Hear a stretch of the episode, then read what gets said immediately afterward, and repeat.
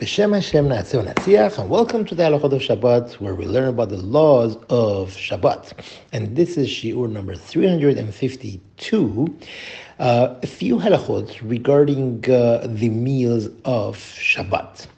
Question, if a person wants to drink wine during the meal, does the beracha of the wine, of Kiddush, take over, basically, that uh, he does not need to make a bracha on the wine, or should the person make a bracha of Bore Peri Hagefen on wine? The answer is, if a person didn't taste from the Kiddush, then if he wants to drink wine, he must make a bracha of Bore Peri Hagefen.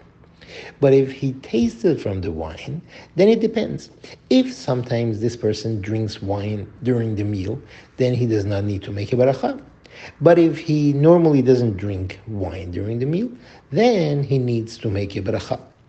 However, if he thought uh, that, you know what, maybe I will drink a little bit, or he is a guest in someone's home, in both of these cases, when if he wants to drink wine during the meal, he does not make a beracha because a guest has no idea what the host will serve him and therefore his mind is with the mind of the host and therefore does not make a beracha Another question that's asked is Do we make a baracha on ice cream that is brought for dessert during the meal, or do we not make a baracha of shahakol on ice cream? The answer to that is that this is a very big dispute between the great poskim.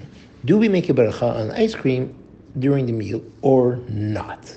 And therefore, the best thing to do is either to have the ice cream after Birkat Hamazon, after saying the, uh, the Birkat Hamazon, or make a baracha on a piece of chocolate, shahakol, and then with that, you could go ahead and have the ice cream.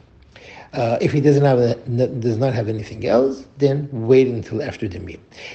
Also, another idea is what we mentioned previously that a person should make berachot before saying hamotzi on different things, mezonot, ha'etz, ha'adama, and shahakol, and with that he has in mind any of these questionable things that might arise during the meal. The, these berachot that he's making will cover them all. The issue with ice cream is because ice cream is not chewed, and therefore it might have a law, a halacha status of a drink. And therefore, a drink is questionable. Should one make a beracha of shahakol on the on a drink during the meal or not? And we say that a person doesn't make a shahakol on the drink.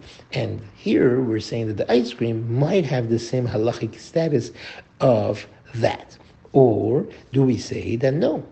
An ice cream is brought, not a drink is usually drunk so that the meal, the food that the person ate will be digested better. Whereas the ice cream is only brought as a dessert. It's not there to help the food get digested better, better, and therefore it's not part of the meal, and one should make a bracha. This is what the dispute is, and the best thing is that a person should not bring himself into this dispute. But if he's stuck in this situation, he could have the ice cream and don't make a bracha. Thank you very much for listening, and have a wonderful day.